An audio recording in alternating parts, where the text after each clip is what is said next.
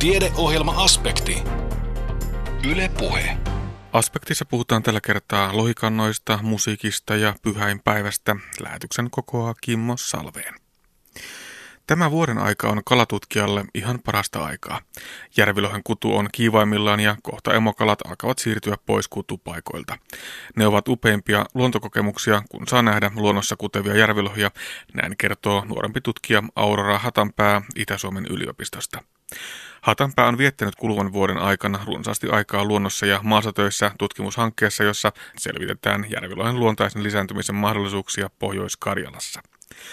Suomen luontainen järvilohikanta on tuhottu täysin ja sitä on nyt tekohengitetty jo 40 vuotta laitosviljelyn avulla. Nyt toiveissa on palauttaa järvilohi Suomen luontoon. Mutta millainen kala järvilohi oikein on, Aurora Hatanpää vastaa. Tavattoman hieno kala. se on, se on isokokoinen lohikala, tai olisi mahdollisuuksien mukaan isokokoinen lohikala. Se on valtava kala, se käy järvellä syönnöksellä. Se on Atlantin lohi, mutta sen ero on tosiaan, tosiaan se, että se ei pääse, pääse mereen. Se ei vailla mereen vaelta syönnöksellä, vaan se, se käy syönnöksellä Saimaan järvialtaalla. Ja meillä Suomessa on siis ollut aikanaan oma kantamme tätä järvilohta, mutta ei ole enää. Mitä on tapahtunut? Vesivoiman rakentaminen on tuhonnut niiden luontaiset lisääntymisalueet ja katkaissut niiden vaellusreitit. Meillähän alun perin oli kaksi, kaksi luontaista populaatiota, että meillä oli Pielisen järvilohi ja meillä oli Saimaan järvilohi, mutta Lieksanjoen patoaminen ja Pielisjoen ja Koitajoen patoaminen on aiheuttanut sen, että meillä ei ole enää lisääntymisalueita jäljellä. Miten totaalinen se tuho on ollut? Onko meillä siis ei minkäänlaisia kantoja? Meillä on ollut laitosviljelyn varassa. Se on pelastettu laitosviljelyn varaan se kanta aikanaan 50-luvulta alkaen. Ja se on ollut sillä tekohengitetty sitä kantaa, että ollaan saatu, saatu, saatu pidettyä sitä hengissä, mutta luontainen lisääntyminen on tuhoutunut täysin. No miten iso harmi se on, mitä itse ajattelet tutkijana? Todella suuri harmi. Siitä on 80, varmaan 70-luvulta asti on herätty siihen ongelmaan ja sitä on yritetty saada jotain mahdollista, jotain mahdollista aluetta, missä sitä pystyisi luontaisesti lisääntymään. No onko se Hannu Huuskonen ollut ihan vahinko, että näin kävi vai tiedettiinkö silloin, kun rakennettiin noita voimalaitoksia, joita tässä nyt katsoo juuri tuosta kartalta, niin tiedettiinkö silloin, että tällaista voi tapahtua? No siinä on varmaan vähän sekä että, että ehkä ne ihan ne varhaisimmat ö, voimalaitosrakentamiset, Pamilon voimalaitos silloin 50-luvulla, niin silloin ei välttämättä ole vielä tietoakaan ollut.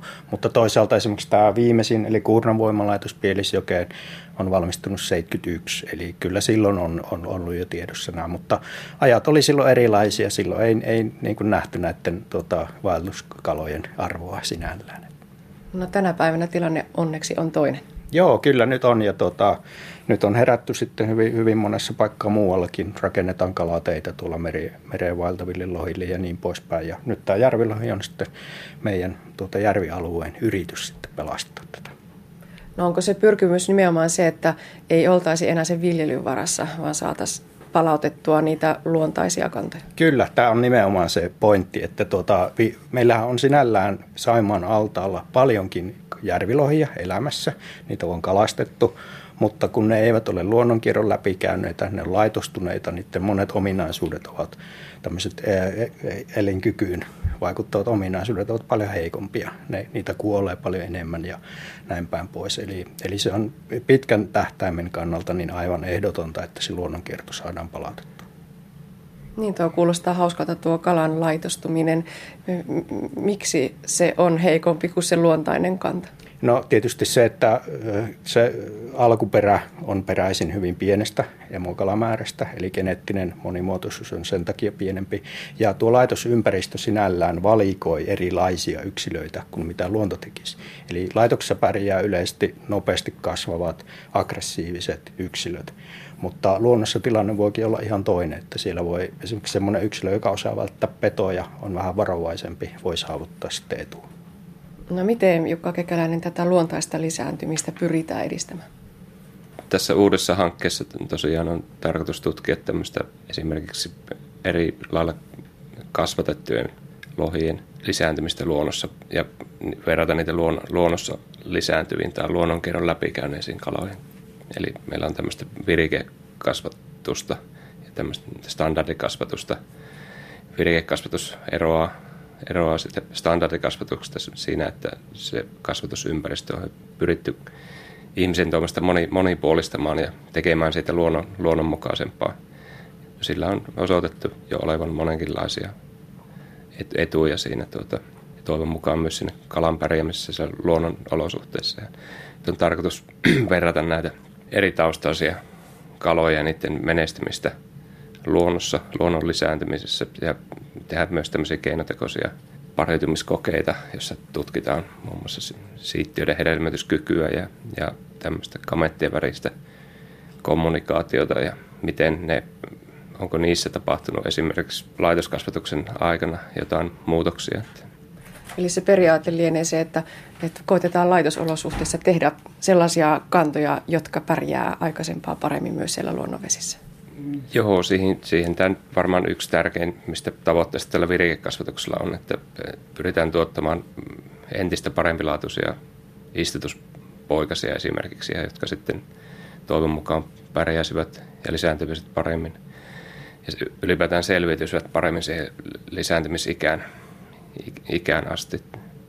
Koirat ehkä pari vuotta joessa, sitten vuoden kaksi vähintään järvessä. Ja sitten, kaksi vuotta vähintään. Ja sitten neljävuotiaana ehkä. Mutta se vähän vaihtelee. Naaraat varmaan ainakin vuotta myöhemmin. Eli aika sitkeitä kantoja pitäisi saada luotua, jotta se lisääntyminen onnistuu myös siellä luontaisesti. Joo, ja ei se, siinä on tosiaan, se ei välttämättä ole pelkästään sitä kalastakaan kiinni. Siinä on monia vaaroja sitten mitä ei parhaimminkaan menetelmin kasvatettu kala pysty välttämään. Että siinä on ihmisperäisiä moniakin vaaroja, sitten tietenkin ihan luontaisia petoja. Ja pitää ollakin. Siinä on tarkoituskin, että sillä luonnossa tapahtuu valintaa ja ettei, se on periaatteessa ihan hyvä asia, mutta kunhan ainakin jotkut ja mielellään sen verran suuri osa pärjää sinne lisääntymisikään asti, että se pystyisi ylläpitämään sitä luontaista kiertoa jota ei siis vielä ole. Ja tota, perusongelma nimenomaan tuossa on se, että, että vaikka me saataisiin se luonnollinen lisääntyminen pyörimään jossain mittakaavassa, niin se ei pysty kuitenkaan olemaan niin suurta, että se pystyisi ylläpitämään sitä koko kalastettavaakin kantaa Saimaalla. Ja sen takia joudutaan jatkossakin turvautumaan nimenomaan siihen laitosviljelyyn ja sen takia niin kun yritetään kehittää niitä parempia laitoskasvatusmenetelmiä. Mm. Eli se ei ole semmoinen realistinen vaihtoehto, että voidaan palauttaa niin vahvat kannat, että siitä laitosviljelystä jonain päivänä voisi luopua? Ei. Ikävä kyllä näin ei ole. No miten nyt on puhuttu tästä pielisen alueesta? Miten muualla Suomessa? Nyt ei oikeastaan muuta. Eli tuolla Etelä-Karjalassa Hiitolanjoessa on, on olemassa niin kuin järvilohta, joka nousee laatukasta.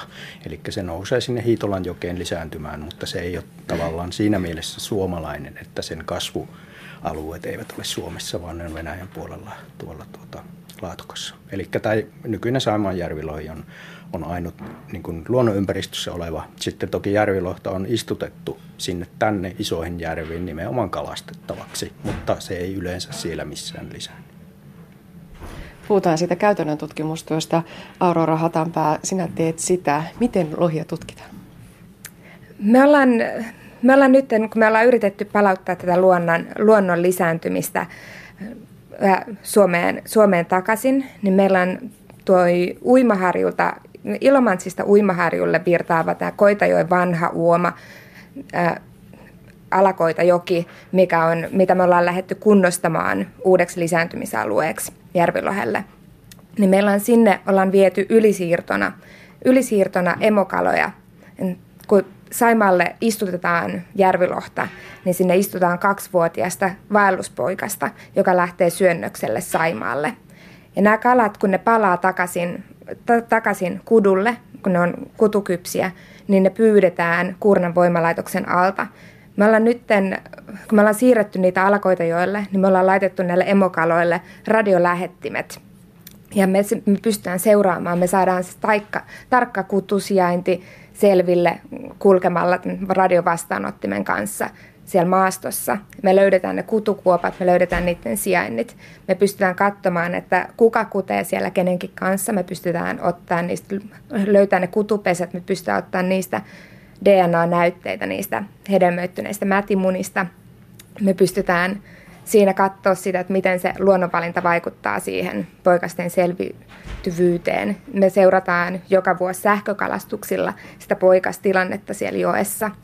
Ja sitten kun puhu, Jukka puhui aiemmin siitä virike- ja standardikasvatuksesta, niin mitä me ollaan tehty myös, niin me ollaan otettu näitä villiintyneitä tai villejä lohia sieltä alakoita joelta sähkökalastamalla kiinni, viety niitä laitosolosuhteisiin ja verrataan niitä näihin standardi- ja virikepoikasiin sama ikäluokan kaloihin. Et me pystytään, ää, pystytään sillä katsoa, että miten se luonnonvalinta oikeasti vaikuttaa sille verrattuna niihin laitoskaloihin. Eli todella työlästä. Paljon kenttätyötä, paljon siellä joen varrella tehtävää tutkimusta. Kyllä, kyllä. Taitaa olla tämän vuoden puolella mun neljäs kuukausi maastohommissa vai viides kuukausi. Ja tänäänkin olet lähdössä maastoon. Mitä tänään tehdään? Tänään seurataan vielä niitä kutukaloja. Viime viikolla oli kutu kovimmillaan käynnissä.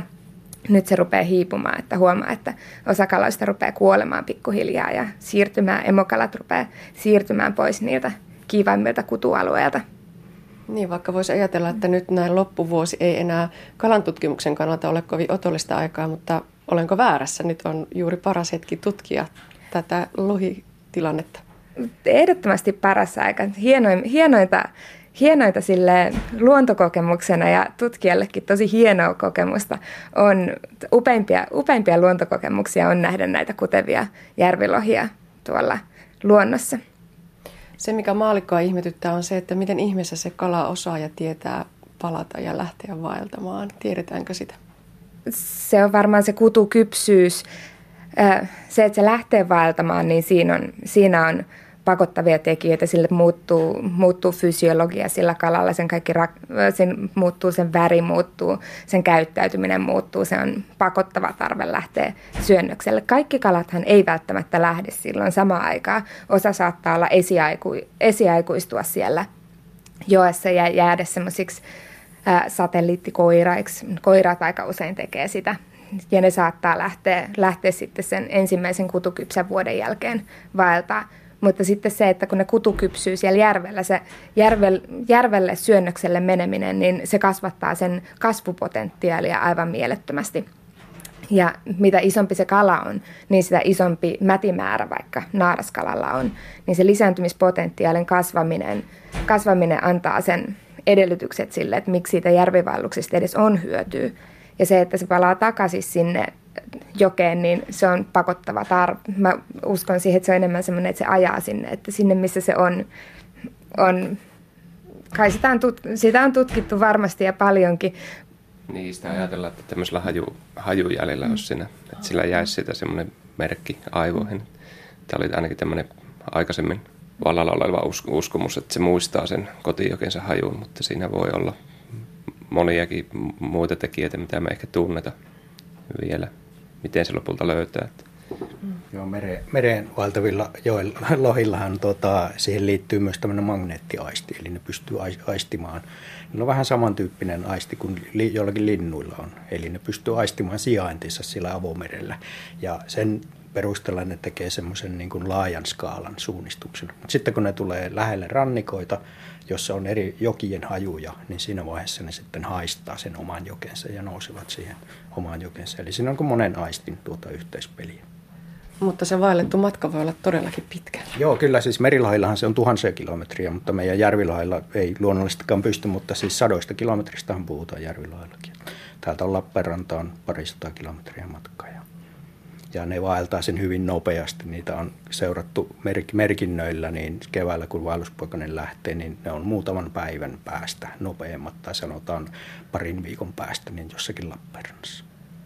No mikä tässä on se kriittinen kohta, jos ajattelee sitä luontaista lisääntymistä, niin missä ne on ne vaaranpaikat ja kriittiset kohdat, mihin nyt tutkimuksellakin pitäisi päästä kiinni? No, kyllä se on täynnä se lohen elinkierto, niitä kriittisiä aikoja. Kyllä ne yleensä tietenkin on nämä nuoruusvaiheet, että siinä tapahtuu luontaisestikin aina todella paljon karsintaa. Siinä ihan munin hautoutumisen aikana ja pienpoikasaikana ehkä vähän vähemmän sitten, kun kalat kasvaa, mutta sitten on erilaiset vaarat, verkkopyynnit ja, ja tämän tyyppiset ongelmat, että, mutta ehkä se kriittisen ajanjakso on myös istukkaalla ja luonnonkaloilla se, ne nuoruusvaiheet aina siinä puhutaan lähellä 100 prosentin kuolleisuuksista parhaimmillaan, että niistä ei moni, moni ikinä jää jäljelle, mutta siksi sitä pitää olla paljon sitä kutevaa, lisääntyvää massaa siellä joissa, että siellä ei, ei riitä, että sinne voidaan sanoa, että siellä on muutamia kaloja. Että se on se huono puoli siinä. No miten suuri kato teillä Aurora käy näiden tutkittavien tutkimuskalojen suhteen? No, emokalat, kun niitä käsitellään niin paljon, ylipäätään kutukalat, ne ei syö sen kudun, ennen kutuun ne lopettaa syömisen, syömisen joskus viimeistään syyskuun paikkeilla varmaankin. Ja sitten ne ei syö, se on niille tosi iso stressi, se vaellus on iso stressi. Sitten se kutukuopan kaivaminen, ne reviiritaistelut, mitä koiraskaloilla on ja naarat kaivaa sen kutukuopan, nekin joutuu vähän taistelemaan niistä alueista. Sen jälkeen, kun, ja sitten siihen lisäksi se, että me on se ylisiirto, niitä kuljetetaan peräkärryssä, peräkärryllä viedään, viedään pelipaikoille. Vedessä kuitenkin. Vedessä kuitenkin, kyllä. Ja sitten viedään, sitten meillä on noin, kun niitä käsitellään, niille ää, kaikki se emokalapyynti, se, että niitä kaloja haavilla siirretään, niin ne, ne on, niin, niillä on, se ei estä niiden kutemista, mutta muutenkin ää, kuolleisuus on, mitäköhän se on, 30-50 prosenttia luontaisesti, niin kyllä noistakin puolet, puolet vähintään kuolee on kudun jälkeen. Mutta onneksi sitä tutkittavaa aineesta kuitenkin vielä riittää. No ne, ne taas, ne saa niiden poikaset kuoriutuu sitten seuraavassa, hu, seuraavana huhtikuuna, niin sieltä tulee taas uusia tutkittavia kaloja. Ja siinä on myös noin padot, jotka estää sitten sen takaisin vaeltamisen. Et jos ne kalat selvii siitä kudusta, niin vaan sitten noiden vene, venekanavien kautta niillä olisi periaatteessa mahdollisuus päästä hengissä takaisin Saimaalle. Saimaalle. Mutta se, se on vähän semmoinen häviävän pieni mahdollisuus, että ne osaa sinne kanavaa uida. No mitä Jukka sanot, miten toiveikas voi olla? Miten hanke tuottaa tulosta? No se jää nähtäväksi, mutta kyllä se aina olisi parempi, että niitä ei koskaan tuhottaisi niitä kantoja. Se on aina vaikeampaa niitä yrittää jälkikäteen palauttaa, mutta on tässä hyvä mahdollisuus, kun on, on saatu tätä virtaamaa nostettua, niin aina kannattaa yrittää, mutta ei se, se ei välttämättä tässä kuuden vuoden aikana tämä ongelma ratkee, että toivottavasti ainakin saataisiin sitten vähän lisää aikaa.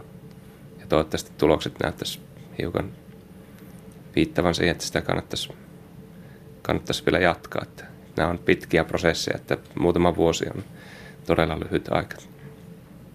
Mutta sehän on, nehän on lähtenyt kauhean hyvin. Tämä on nyt neljäs vuosi, kun ne kutee. Kutee joka vuosi se kutu on onnistunut. Tai nyt kolmena vuonna on ollut, ollut nyt hyvä, hyvä kutu, kutu, että kyllä mä, mä näen tosi paljon toivoa myös Järvilohelle tässä. Ja se mikä mahdollisuus meillä myös on käytössä, mitä aloitettiin nyt ekaa kertaa tänä vuonna, niin sähkökalastettiin niitä luonnossa – luonnosta poikasia ja vietiin ne laitoksen kasvamaan emoiksi, että jos saadaan silläkin mahdollisesti paremmin tämmöistä parempaa materiaalia laitokseen kasvamaan tuleviksi emokaloiksi. Joo, ja tässä on pakko vielä tuota, todeta, että tässä on todellakin paljon työtä tehty ja me ei suinkaan ole ainoa toimia tässä. Eli Luonnonvarakeskus on vastannut aika pitkälle näistä näistä kunnostustöistä ja niistä suunnitteluista ja näistä sähkökalastuksista. Ja Luonnonvarakeskuksen Paltamon kalan tutkimusasema on se paikka, missä mekin näitä tutkimuksia tehdään. Eli me ei suinkaan olla yliopisto tässä ainut toimija. Järvilahan palauttamisesta kertoivat yliopistotutkija Hannu Huuskonen, nuorempi tutkija Aurora Hatanpää ja tutkijatohtori Jukka Kekäläinen. Toimittajana oli Anne Heikkinen. Välipalan aika, mutta millainen välipalan pitäisi olla? Kumpi on esimerkiksi näistä kahdesta parempi, omena vaiko välipala patukka? Jos vähän tätä taustaa valotetaan, niin hyvä lähtökohta on siitä, että mehän suomalaiset syödään itse asiassa liian vähän kasviksia, marjoja ja hedelmiä.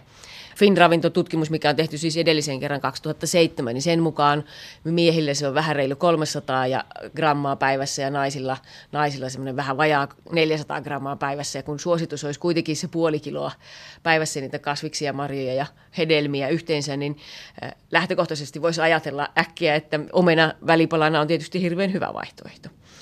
Näin se onkin. Se on yksi vaihtoehto, mutta että onko välipalapatukka sitten hirveän huono vaihtoehto? Ei, ei välttämättä. Sillä on hirveän paljon, vaihtelee siitä, että minkälaisia vaihtoehtoja on olemassa ja mitä, minkälaisia valintoja tekee ja minkälainen on se, niin kuin se kokonaisuudessaan se ruokavalio. Mutta jos ajattelee vielä sitä, sitä omenaa tai hedelmää ylipäänsä välipalana, niin kyllähän meillä suomalaisilla on tarve lisätä niiden kasvisten, marjojen, hedelmien käyttöä niin kuin ylipäänsä ja jokaisessa tilanteessa. Erityisesti tietysti siitä syystä, että siellä on paljon vitamiineja, kivennäisaineita ja, ja kuituja ja, ja tietysti ne täydentää sitä ruokavalioa hyvästi ja toisaalta myös keventää, kun tämähän on näin kevättä kohti aina se yleinen kysymys, että kuinka keventää ruokavaliota. Kaikkein paras keino siihen on se, että lisää runsaasti kasviksia, marjoja ja hedelmiä. Eli määrää lisätään, mutta ruokavalio keventyy, jos sitä haluaa. Mutta välipalaa, jos ajatellaan sellaisen kokonaisuutena, niin on hirvittävän hyvä ohje, kuinka se välipala voisi koostaa, on se, että, että silloin kun siihen kuuluu aina jotain kasvismarja hedelmäryhmästä, siihen kuuluu jotain viljatuotetta ja, ja sitten siihen voi ottaa lisäksi jotain, jotain proteiinipitoista, jotain maitotaloustuotetta tai leikkelettä. Ja kun, kun ainakin tämä, niin kun tämä kasvis- ja marja hedelmäosuus ja se viljaosuus siellä on, niin koostetaan erittäin hyvä, edullinen, monipuolinen välipala. Ja tämä on varmastikin sellainen asia, joka on, on päässyt meiltä jonkin verran unohtumaankin, että se, se leipä ja kurkkuvoileipä lasi maitoa on ihan äärettömän hyvä vaihtoehto sen omenan tai sen välipala patukan korvikkeeksi. Mutta että tosiaankin niin tuota, välipalan koostamisessa kannattaa kyllä miettiä. Ja erityisesti meidän vanhempien, kun niille lapsille sinne kotiin laitetaan niitä, niitä välipaloja tarjolle, että siellä aina myös on se hedelmä, marja, kasvisosuus siellä. Se on yksi osa sitä välipalaa. Jos verrataan sitten, tuota, mitä etuja siinä, siinä jossakin välipalapatukassa on, tietysti niitä vaihtoehtoja tosiaankin on erilaisia. Useasti näiden välipalopatukoiden ongelma on se, että sillä on aika paljon sokeria. Ja sitä kautta niin kuin energiamäärät selkeästi lisääntyy. No taas joissakin tilanteissa se voi olla ihan hyvä vaihtoehto. Lapsi tai aikuinen, joka liikkuu paljon ja ei, ei jaksa syödä tai ei ehdi syödä riittävää määrää, niin välipalapatukalla voidaan ihan hyvästi korvata. Tai se, se voi olla lisänä jollekin, jollekin välipalalle. Mutta niiden välipalapatukoiden kohdalla kannattaa kyllä katsoa sitä sokerimäärää, kuinka paljon siellä on. Ja sitten tietysti semmoinen taloudellisuuskysymys, että jos mietitään, että paljonko maksaa välipalapatukka tai vaikka kilo omenoita tällä hetkellä, niin siinä on, siinä on tietysti huomattava ero. Et sekin, sekin näkökulma on ihan hyvä, hyvä muistaa. Välipala patukoiden ja, ja samoin kuin hedelmien niin kuin se positiivinen puoli sillä, että se on aina hyvä ottaa mukaan. Se maito ja leipä ja et tuota, on aina sillä tavalla, että silloin kun kotona ollaan, niin kyllähän silloin saa helposti rakennettua hyvän, hyvän välipalan. Mutta että on paljon tilanteita, että täytyisi ottaa oikeastaan välipala mukaan ja ennakoida sitä tilannetta, että kuinka, missä syö ja, ja miten pystyy sen välipalan syömään. Niin silloin nämä itse asiassa nämä molemmat on ihan hyviä, hyviä vaihtoehtoja. Ja sitten jos taas vielä miettii sitä, sitä välipalapatukkaa esimerkiksi sellaisena vaihtoehtona, että se olisi kahvileivän vaihtoehto, niin kyllähän se useasti on selkeästi niin kuin parempi. Silloin kuitupitoisuus todennäköisesti suurempi ja energiamäärä vähäisempi kuin jossakin kahvileivässä. Eli sinänsä ihan hyvä, hyvä vaihtoehto. Ja samoin kun taas verrataan siihen, että jos on syökarkkeja tai jotakin muuta vastaavaa. Eli tietysti ne ei ole siellä suosituksissa muutenkaan, mutta tällainen patukkavaihtoehto voisi olla yksi vaihtoehto niille. Eli jos mietitään sitä niin kuin yhteenvetoa tästä, että, että kumpi se nyt olisikaan se hyvä vaihtoehto, väliomena vai välipalapatukka. Suosittelisin niin, että se välipala olisi aina sellainen, jossa on, on niitä kasviksia, marjoja ja hedelmiä jossakin muodossa. Se viljatuotehan voi olla vaikka se välipalapatukka. Eli ne voi olla itse asiassa yhdessä. Silloinhan koostetaan jo ihan erilaisen, erilainen ja niin kuin sellainen monipuolisempi vaihtoehto. Mutta että oleellista on tietysti se, että mikä on se tarve ja minkälainen on se tilanne. Ja, ja useasti on tärkeää, että se välipala tulee syötyä. Se on se kaikkein A ja o. Näin Kuopion kaupungin ravitsemusneuvoja Anne-Maarit Tuovinen. Kuuntelet siis aspektia, jonka kokoaa Kimmo Salveen. Tiedeohjelma Aspekti. Yle Puhe. Napit korviin ja soittolista auki, siinäpä on monen meistä ainoa kontakti musiikkiin tänään. Toista se oli ennen kuin laulaminen oli vielä arkea ja laulu raikui kotiaskareissa ja yhteisissä juhlissa. Kuopiolaisen lauluklubi Maestran yrittäjä, musiikin maisteri Jaana Turunen toteaa, että olemme jakaantuneet musiikin tekijöihin ja musiikin kuuntelijoihin. Ja tämä on todellinen harmi, sillä musisoinnilla on tutkitusti roppakaupalla terveysvaikutuksia. Viisi siitä laulatko mukana kuorossa itseksesi suikussa tai viikonloppuna karaokebaarissa. Tosin moni meistä toteaa, että ikinä ei avaisi ääntään toisten kuulen, sen verran on hyvin muistissa peruskoulun laulukoe luokan edessä. Tämä on tuttu tarina myös Jaana Turuselle. Että sellaisia ihmisiä, joita on lannistettu jo lapsena, sanottu, että, että sä au, auot vaan suutasi, kun, me muut, kun muut esiintyy, niin tällaisia ihmisiä on, on ollut ihmisiä, joilla on ollut niin kuin vuosikymmenten trauma, on kokee, että on tullut väärin arvioiduksi kohdelluksi ja haluaisi niin kuin tavallaan todistaa se, että tämä asia ei ole näin. Tai sitten on ollut vaan, niin kuin, ei sinänsä niin kuin mitään ikäviä kokemuksia, mutta on ollut aina sellainen palo, että oispa ihanaa, mutta ei ole koskaan oikein rohkaistunut tai ajankohta ollut oikea. Ja sitten kun se ajankohta tulee siellä eläkeiän kynnyksellä, kun lapset on kasvanut pois kotoa ja, ja sitten ehkä, ehkä ei enää niin paljon mieti, että mitä muut sanoo ja sitten sit haluaisi kokeilla. Tällaiset, kyllä niitä tulee koko ajan. Hyvä. Oletko valmis? Jiillä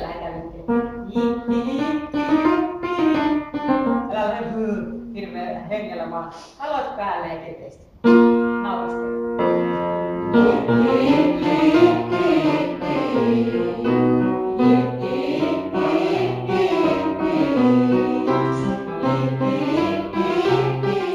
suomalainen musiikkioppilaitosjärjestelmä on aika hieno, mutta olet sitä mieltä, että sinne mahtuu myös niitä välinputoajia. Tämä järjestelmä ei ihan kaikkia palvele. Joo, kyllä näin on. Siis järjestelmähän sinänsä on loistava ja, ja maailmanlaajuisestikin, niin kun katsotaan, niin aivan, aivan ainutlaatuinen ja tuloksiltaan tosi hyvä. Mutta sen, sen heikkous on siinä, että kaikki ei pääse mukaan. Sinne karsitaan heti, heti jo lapsena pääsykokeiden kautta. Ja toinen sitten ongelma siinä ehkä on se, että sen systeemin tavoite on kasvattaa potentiaalisia uusia ammattimuusikoita. Ja kun me tiedetään siitä porukasta, niin niistä tulee vain tosi pieni osa päätymään muusikouralle. Ja suuri osa on aktiivisia musiikin harrastajia, saattaa jatkaa soitto- tai lauluharrastusta myöhemmin, ovat yleensä aktiivisia konserteissa, musiikkitapahtumissa kävijöitä. Niin jollain lailla siellä voisi elää paremmin rinnalla tämmöinen niin kuin tasokas, päämäärätietoinen koulutus, mutta jolla ei ole semmoista niin kuin pakomaista suoritus polkua, niin kuin siellä nyt ehkä on, ja osa kokee sen niin kuin hankalana ja ikävänä. Ja tämän tyyppisiä itse asiassa on monissa musiikkioppilaitoksissa jo, jo rinnalle nostettukin, että kyllä sielläkin on niin kuin havahduttu tähän, että ei, ei ole ainoa polku, polku se, se tai ammatti, ammattimuusikon polku. Ja kyllä mä luulen, että siihen, siihen on niin kuin muutosta tulossa. Ja mä itse uskon, ja itse asiassa moni, monen muusikon kanssa, kun olen puhunut kanssa, että jos me saataisiin niin kuin tavallaan se harrastajapohja entistä laajemmaksi vaan, että kaikki mukaan, jotka haluaa, niin sieltä nousisi myös enemmän niitä huippuja. Et, et, se kehittämisen varaa olisi kaikki mukaan ehdottomasti. No voiko sitä musiikkia, vaikkapa laulamista harrastaa ihan tosissaan, vaikka ei ole lapsena tullut oppineeksi nuotin lukutaitoa? Voi, totta kai sitä voi laulaminenhan on siitä kiva niin kuin musiikkiharrastus, että jokaisella on se oma instrumentti olemassa jo. Ja nyt sitten tietysti riippuu paljonko sitä on käyttänyt. Puhuessahan me toki käytetään jo samaa, samaa koneistoa, mutta, mutta sitten jos on vähän laulanut, niin äkkiähän se koneisto ruostuu. Se hyvä, hyvä uutinen tietysti on siinä, että sitä ruostunutta koneistoa saa kyllä, niin kuin, ruostetta saa sieltä poistettua sieltä koneistosta, kun vaan rupeaa laulamaan ja systemaattisesti harjoittelee. Mutta siis tietysti, niin jos miettii esimerkiksi tämmöisiä hyvin taitavia kuoroja, tasokkaita kuoroja, jotka esittää vaativaa musiikkia, niin kyllä ilman kuor- nuotinlukutaitoa se on to- oikeasti todella haastavaa. Että se vaatii sitten semmoista henkilökohtaista työskentelyä, että äänittää ne omat stemmat ja harjoittelee ne ulkoa käytännössä. Mutta ei se ole tavatonta. Ei se ole tavatonta. Sitten on monia ryhmiä, missä ei tarvita nuotinlukutaitoa ollenkaan. Karaoke on hyvä esimerkki siitä, mihinkä, miten laulamaan pääsee, vaikka ei niin kuin musiikin teorista ymmärrä höykäsen pöläystä. Teillä tuolla avoimen laulukoulun porukoissa on käynyt jo reilusti yli 500 ihmistä. Mitä se kertoo tästä tarpeesta, siitä, että ihmisillä on pakottava palava tarve ilmaista itseään laulamalla? No kyllähän se kertoo, että sitä on. Et periaatteessa jokainen kadulla vastaan tuleva ihminen on potentiaalinen lauluharrastaja. Et harva, se, harva sitä kokee niin kuin itselleen vieraana. Mutta jotain, jotain toki on meidän niin kulttuurissa tapahtunut viimeisen sadan vuoden aikana, että jos mietitään 1900-luvun alkupuolta, niin oli ihan normaalia, että laulettiin kotona, laulettiin töissä, laulettiin kirkossa, laulettiin koulussa, laulettiin juhlissa, laulettiin siellä sun täällä. Ja sitten toisaalta, sitten kun tavallaan niin kuin musiikin kuuntelu on kehittynyt, radiot tuli, äänitteet tuli ja ennen kaikkea sitten tämmöinen niin levyteollisuus, niin jollain lailla me ollaan niin kuin vähän niin kuin jakauduttu niin kuin musiikin tekijöihin ja musiikin kuuntelijoihin. Ja se on vähän niin kuin harmi juttu, että, että tavallaan on viety osalta porukasta oikeus itsekin musisoida. En tiedä, miten sinne näin on päässyt käymään, mutta tätä olisi kiva kyllä muuttaa toiseen suuntaan. Eli aika monella meistä on se laulun halu. Kuinka monella meistä on myös esiintymisen halu? Ei kaikilla. Osalla on. Että osalle se laulamisen vimmaan kuuluu nimenomaan se, että haluaa esiintyä. Haluaa esiintyä yksin, haluaa esiintyä ryhmässä. Nämäkin on muuten kaksi eri tyyppiä, että, että toiset, toiset on ehdottomasti yhdessä laulajia ja toiset on solisteja luonnosta, jotka ei viihdy taas porukassa. Mutta sitten on paljon ihmisiä, jotka niinku ihan mielellään käy jossain yhteislaulutilaisuuksia tämän tyyppisissä. Hyvä esimerkki tietysti on esimerkiksi kauneimmat joululaulutilaisuudet joulualla, mitkä vetää niin satoja ihmisiä il, joka ilta kirkkoihin laulamaan yhdessä joululauluja. Ei siellä kukaan halua esiintyä, mutta se tunnelma ja se yhdessä, yhdessä laulamisen into, niin sitä kaivataan. No entä sitten karaoke? Voiko Jana Turunen puhua karaoke-ilmiöstä?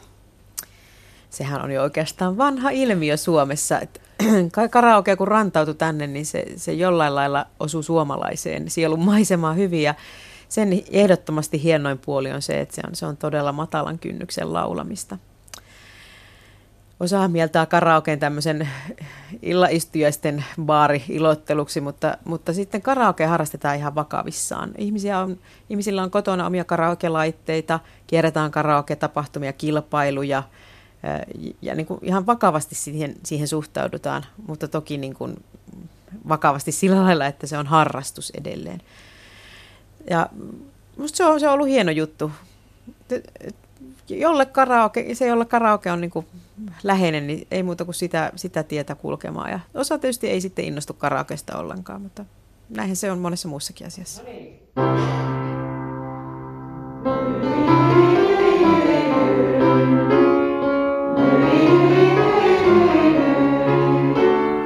Se on todettu ihan tieteellisestikin, että kuorolaulaminen tekee ihmiselle hyvää niin fyysisesti kuin psyykkisestikin, mutta päteekö se kaikkeen laulamiseen, vaikka siihen yksin laulamiseen suihkussa tai karaoke-laulamiseen tai johonkin lauluryhmään osallistumiseen? No siis laulamisen terveysvaikutuksista tiedetään tosiaan ja sitä tutkitaan koko ajan lisää, niin siellä on monen, monenlaisia vaikutuksia, että, että yhdessä laulamisen eh, yksi niin kuin terveysvaikutus ja elinikä pidentävä vaikutus tulee siitä yhteisöstä mikä, mikä kuorossa syntyy yhdessä tekemisen riemusta ja sen, sen porukan kanssa ää, sosiaalista vuorovaikutuksesta. Mutta sitten on myöskin tutkittu ihan siis sitä, kuinka laulaessa ihmisellä erittyy mielihyvä hormoneja, se voimaannuttaa, virkistää. Ja onpa myöskin todettu, tämä oli itse asiassa Mozartin Requiemia laulaessa todettu, että hetki, hetkellisesti nousee myöskin ihmisen vastus, vastustuskyky laulaessa, eli, eli auttaa vähän torjumaan flunssaa, mutta sen, sen huono puoli, että se, se vaikutus lakkaa hyvin pian sen jälkeen, kun laulaminen lopetetaan. Et kyllä, kyllä niin kuin monenlaisia vaikutuksia. Että sanoisin, että kyllä se on lauloispa sitten suihkussa tai karaoke tai kuorossa, niin kyllä niitä terveysvaikutuksia siitä tulee. No näkeekö tämän teillä ryhmissä, että sinne tullaan työpäivän jälkeen ja ehkä vähän uupuneena ja sitten lähdetään ta- taas pois rintarottingilla ja aivan eri tavalla virtaa täynnä? Kyllä se nimenomaan just tällaisena näkyy.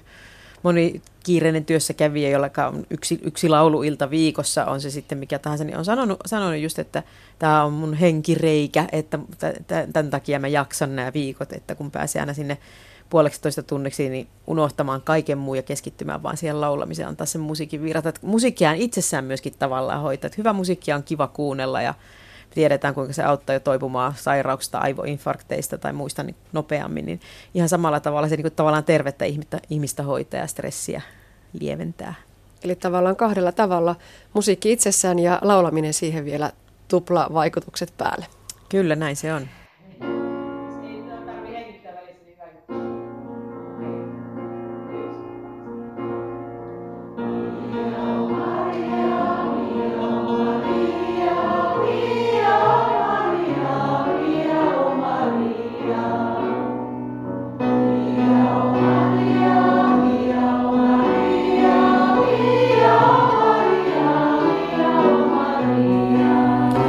Marita Jamaa, mitä laulaminen sinulle merkitsee? Mä olen tykännyt laulaa kaiken ikäni, ihan pienestä asti. Mä luulen, että se tuli sillä äidin perintönä, että mun äiti laulo aina kotona, keittiössä, tehdessään ruokaa ja mitä nyt tekikään, niin hän laulo ja mulle selvisi vasta kauan kauan kauan myöhemmin, että se oli itse asiassa klassista ohjelmistoa. Hän oli nuorena ottanut laulutunteja jonkun verran ja siellä oli näitä merikannon ikivihreitä ja toivokuulaa ja kaikkia, mutta mulle ne oli vaan lauluja. Ja siitä mä opin sen, että voi laulaa ihan omaksi ilokseen. Ja niin mä oon tehnyt sitten. Niin, onko laulaminen tavallaan sellainen luonnonvoima ihan kuin hengittäminen, että kun, kun se kuuluu oma arkea elämään, niin ei oikein ilmankaan voi olla? On, on se. Että se on oikein hyvä mieli, niin sitä ei huomaakaan, kun sitä ryhtyy laulamaan. Jotkut puhuvat itsekseen, sinä laulat itseksesi. Joo, näin, näin, näin voi sanoa. Mikä on sellaista ihan kaikista ominta musiikkiasi? Nyt pistit pahan, koska mulla on hirmu laaja skaala, mutta mitä nyt omaan laulamiseen tulee, niin se on blues. Mm, miksi juuri se? Onko siinä sellaista syvyyttä ja tulkintaa? Joo, kun se on niin, siinä on niin, siis tunteet on niin syvät ja vahvat. Ja, sekin tulee tuolta nuoruusvuosilta, että kuuntelin paljon sitä ja sitten lauloin itse perästä. Mutta se on, se on sitten oma lajinsa ja sitä ei, siis sitä ei voi tehdä ryhmässä kylläkään. Että se on sitä kotona laulelua, mutta, mutta kuorossa olen kaikki ruokainen, että kaikki lauletaan, mitä, mitä meidän kapu eteen kantaa. Ja kaikesta sitä paitsi oppii, kun laulaa erilaista, niin tulee aina uusia näkökulmia tähän hommaan, että tuommoisiakin lauluja on olemassa. Ja näinkin niitä voi laulaa. Ja näinkin niitä voi laulaa, kyllä. Kerroit Marita Jamaa, että löysit tämän kuoroharrastuksen vasta myöhemmällä iällä. Vaatiko se uskallusta ja rohkeutta hypätä siihen yhdessä laulamiseen? En mä ole koskaan, mä oon semmoinen avantoon sukeltaja tyyppi muutenkin kaikissa asioissa. Että mä mielellään hyppään jonnekin ennen kuin ajattelen, ennen kuin ehdin pelätä. Ja sitten katsotaan, kuinka ämmän käy. No mikä siinä yhdessä laulamisessa, yhdessä musisoimissa, musisoimisessa on ihan parasta? No parasta on se just se, kun kuulee omin korvin, että miten sitten kun harjaannutaan ja opitaan lauluja, niin – se yhteissointi ja se, miten sitä pystyy, että se on niin kuin instrumentti, jota voi sävyttää ja että se ei ole vaan sitä, että laulan tässä nyt omaa stemmaani, vaan siinä on, niin, se on ikään kuin olemme yhteinen soitin koko kuoro ja se on siinä mun mielestä hienointa, kun siinä pystyy kehittymään ja sitten sen itse kuulee, että tämä oikeasti menee eteenpäin. No entä se oma soitin, oma instrumentti, kehittyykö sekin vielä kaiken aikaa? Meillä on tämmöisiä äänenavausharjoituksia aina toki ennen kuin ruvetaan varsinaiseen harjoitukseen. Mutta sitten taas realismia on se, että tällä ikää ei nyt enää miksikään koloratuurisopraanoksi yllä. Ja olen kyllä aina pitänytkin itseäni alttona ja alttoa laulan kuorossakin. Mutta totta kai se niin kuin oman äänen vahvistaminen ja kirkastaminen on, on pyrkimys. Ja joinakin, ite, senkin tuntee itse nahoissa, että joinakin päivinä menee paremmin ja sitten toisena päivänä takkua, että no nyt ei tämä pilli kyllä tänään toimi. Ja sekin pitää vaan hyväksyä. Se pitää hyväksyä. No kuinka vahva sosiaalinen aspekti tässä kuorolaulamisessa myös on, että on se oma porukka ja nähdään usein ja harjoitellaan yhdessä? Joo, jo vain, koska siinähän sitten tutustuu. Että jos sitä ei olisi, niin olisi kyllä aika iso tuommoinen kuoppa viikko-ohjelmassa. On siinä sekin puoli, toki on. Jaana Turunen tuossa äsken totesi, että moni tulee lauluharrastukseen, musiikkiharrastukseen työstä tai muusta puuhasta uupuneena illalla ja, ja ehkä on ne ajatukset olleet mielessä, että näinköhän jaksan lähteä. Mutta sitten yksi jos toinenkin lähtee kyllä elpyneenä ja virkistyneenä sitten kotiin. Oletko samaa mieltä, että näin siinä helposti käy? No tasan taatusti olen. Mä, minähän olen eläkkeellä, eli lähen, mä olen joutilas, paitsi että eläkeläinen on kovin kiireinen, olen havainnut. Mutta et ei ole sitä työn tuomaa väsymystä, mutta totta kai joskus saattaa vähän kehtuuttaa, että no menisiköhän, mutta en ole kyllä kertaakaan vielä sillä lailla laistanut, että etteikö muka huvittaisi mennä. Ja se on aivan totta, että siellä energisoituu ja saa semmoista virtaa, kyllä, kyllä se on tasan tarkkaan niin. Olen miettinyt sitä, että jos on laulun lahja, niin onko myös palo siihen, että voin tästä lahjasta kertoa muille ja esiintyä? Ainakin minä kyllä en mitenkään niin piilottele tätä laulu- ja musiikkirakkauttani. Miksipä, kun siitä kerran nauttii ja tykkää ja se tuottaa iloa itselle ja toivottavasti myös kuulijoille, jotka tulee meidän kuoroa kuuntelemaan. No entä sitten tuottaako vaikkapa uusien laulujen opettelu, sanojen tankkaaminen, tuntuuko se koskaan työläältä? Aina aluksi on se vaihe, että voi ei tästä mitään, etenkin kun on tämmöinen, aika moni meistä ei lue nuotteja, minä mukaan lukien. Eli se pitää opetella sitten, tota, no Jaana laittaa meille semmoisia malli, niitä stemmoja, mutta niitä pitää itse opetella, koska siellä harjoituksissa ei ole aikaa niin kauheasti niitä tota, jahnata niin, että siellä oppis, vaan se on omalla ajalla tehtävä, kuten myös tietenkin tekstien opettelu – se, kans, se on osa sitä, koska jos en sitä tekisi, niin sitten mulla olisi tosi inhottavaa olla siellä, kun mä, en, mä laulasin aina väärin ja mä en muistaisi sanoja. Niin itsellensähän siinä hallaa tekisi, jos ei tätä vaivaa näkisi, koska se pal- palkkio on sitten se, että se oma esittäminen varmentuu ja, ja siitä alkaa nauttia. Ja se on varmaan myös mitä parhainta aivojumppaa, kun, kun tankkaa sanoja ja tankkaa niitä on, stemmoja. On. Ja sitten aina, mulla ainakin on aina jotkut semmoiset, että ei mene millään, joku tietty laulu tai joku tietty kohte, mutta voi ei, voi ei, voi ei. Mutta kyllä nyt sitten aina loppu, loppupeleissä on menneet, että mä aina lohdutan itteen, että no tämä on nyt tämä kahlaamisvaihe. Mutta välillä on kyllä semmoisia epätoisia hetkiä, että miksi mä aina tässä samassa paikassa tulee semmoinen bläkäri, että nyt mä, en, nyt mä oon ihan metässä. Mutta niistä pääsee aina yli on tähän mennessä päässyt. Näin totesi musiikin harrastaja Marita Jama. Toimittajana edellä oli Anne Heikkinen. Hautausmaat täyttyvät tuhansista ja taas tuhansista kynttilöistä pyhäinpäivänä, jolloin hiljennymme muistelemaan edesmenneitä rakkaitamme. Suomessa pyhäinpäivä on perinteisesti ollut hiljainen ja haras päivä, mutta ajan saatossa sen viettoon on ujuttautunut uudenlaista sisältöä. Miten kurpitsalyhdyistä ja pelottavista asuista tunnettu Halloween istuu pyhänpäivän teemoihin? Entä mitä pyhä merkitsee nykypäivän ihmisille? Pyhänpäivä näyttäytyy meille monesti, varsinkin lasten ja nuorten osalta, Halloweenin ja, ja tota, mitä erilaisimpien pelottavienkin hahmojen kautta.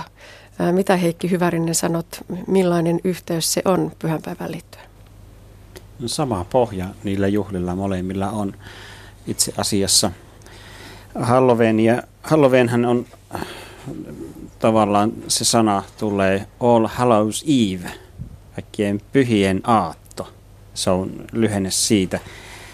Ja tämä juontaa juuressa jo pitkälle historiaan, koska pyhäinpäivää vietettiin aina ensimmäinen päivä marraskuuta.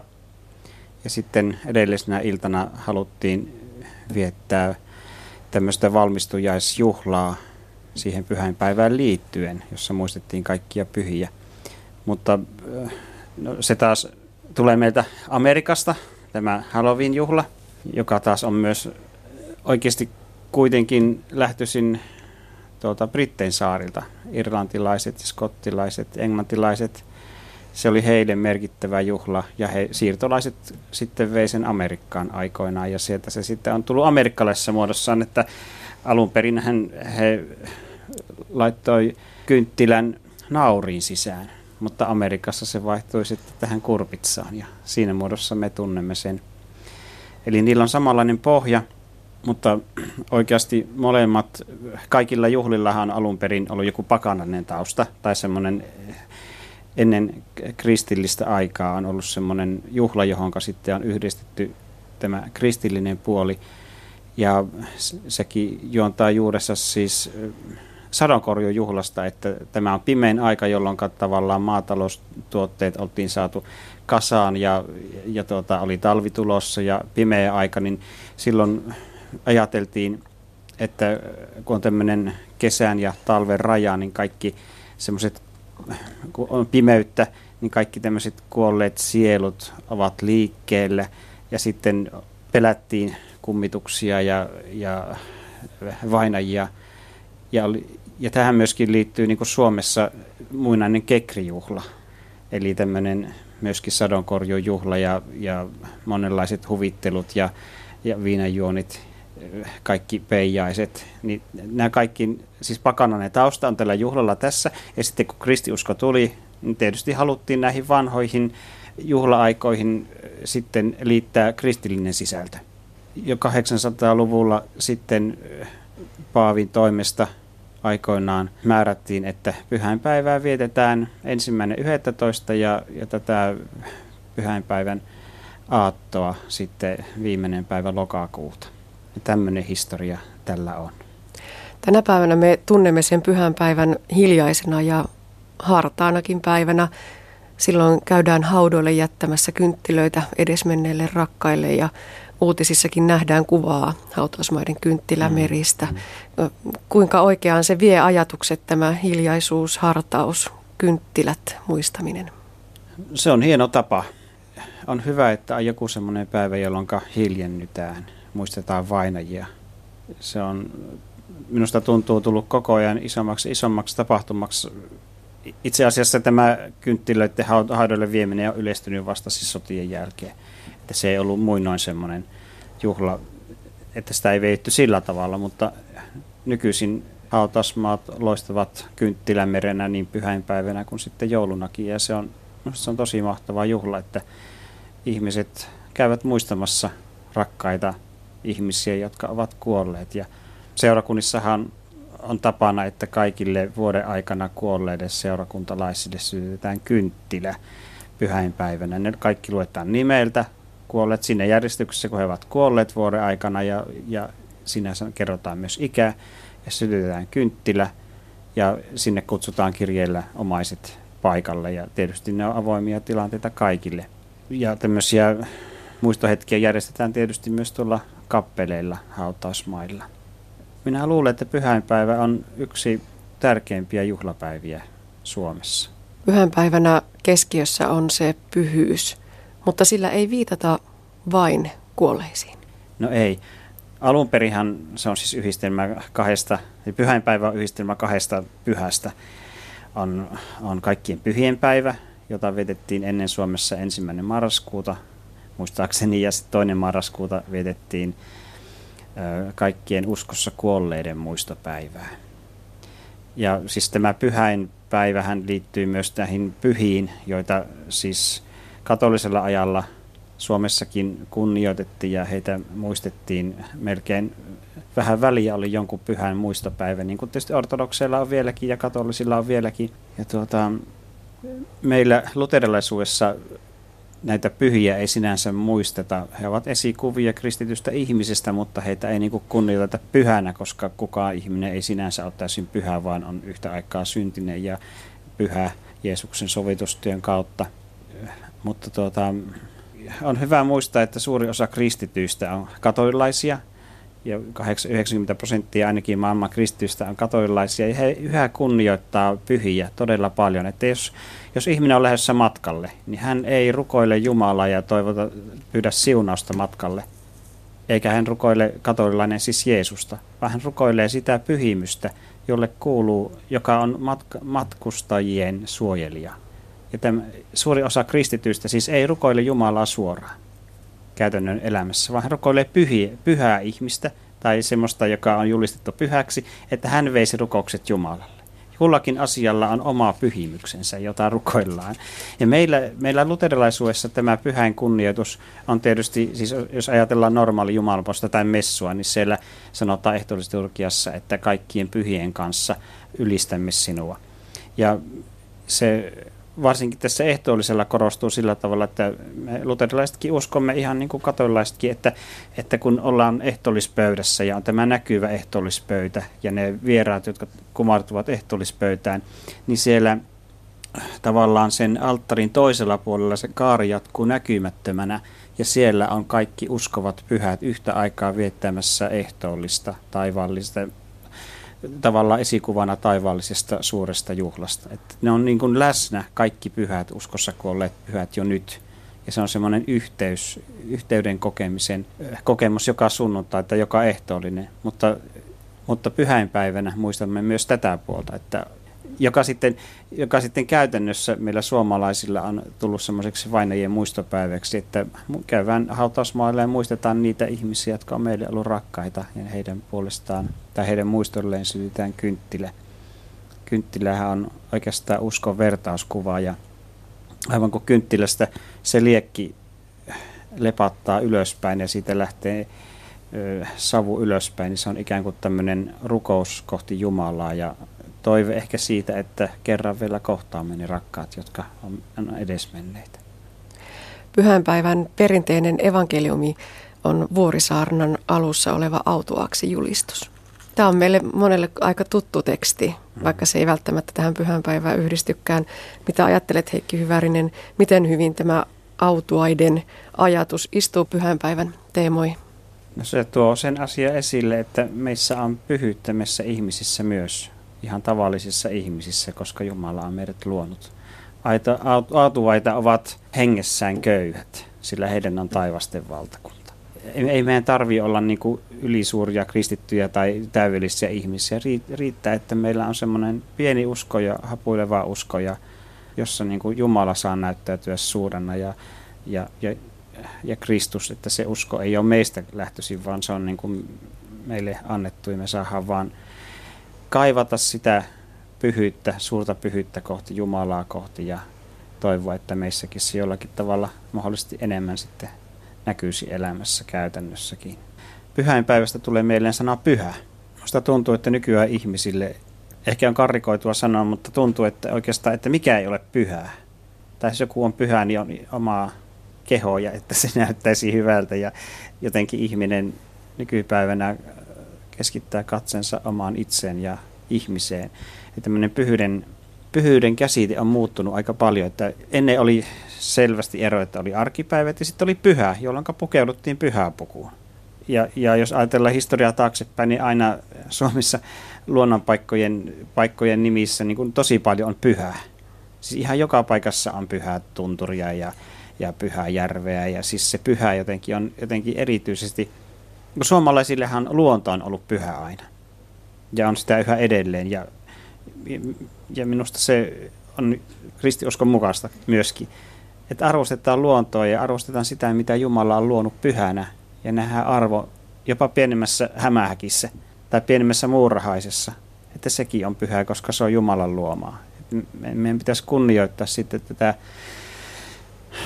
luontoa, jonka Jumala on luonut ihan sen pienimmissä pienemmissäkin kohdissa ja, ja minusta se jo toisi ehkä meidän nykypäivä ihmisenkin elämään semmoista jotenkin semmoista syvyyttä, että näkisi tämän luonnon ja myös toisen ihmisen jotenkin Jumalan luomana ja kauniina ja pyhänä, tämmöisenä ainutkertaisena asiana. Niin kuin ihmiset ennen ajattelivat, että erityisesti joku paikka, joka oli hyvin erilainen tai jollakin tavalla kummallinen tai kaunis, niin se, se nimettiin pyhäksi. Et siinä ajateltiin, että jotakin jumalallista siinä on. Ja, ja tänä päivänä minusta meidän on hyvä myöskin pysähtyä pyhäinpäivänä, mutta myös muulloinkin miettimään ja pohtimaan sitä, että maailmassa on muutakin kuin tämä arkielämä tai tämä, mitä silmillä me näemme. Että sillä sisällä on jotakin pyhyyttä, joka ei ole ihmisestä lähtöisin, vaan on jostakin suuremmasta Jumalasta lähtöisin. Pyhänpäivän vietosta kertoi edellä Anne Heikkisen haastattelussa pastori Heikki Hyvärinen. Ja näin päättyy aspekti. Lisää aiheistamme netissä osoitteessa kantti.net kautta aspekti sekä Yle Areenassa.